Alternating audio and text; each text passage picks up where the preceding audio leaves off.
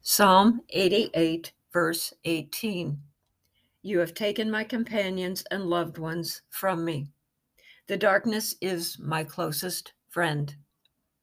Psalm 88 is a lament that vividly expresses the distress of the psalmist as he grieves the loss of those he loves.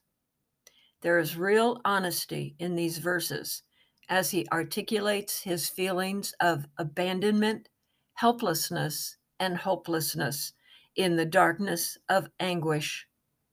But underneath all his despair is a glimmer of hope, a confidence in God, and the faith to persevere through the suffering.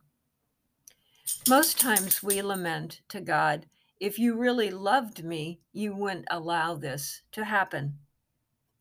Looking at God's love through our circumstances and the suffering we're experiencing, when we should really be looking at our suffering through the truth of God's love for us.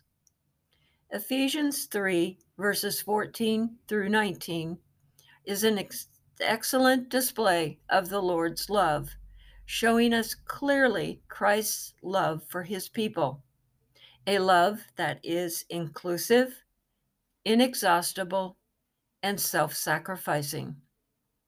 So when the darkness of grief abounds in your soul, know that God hears you in the darkness and is right there beside you.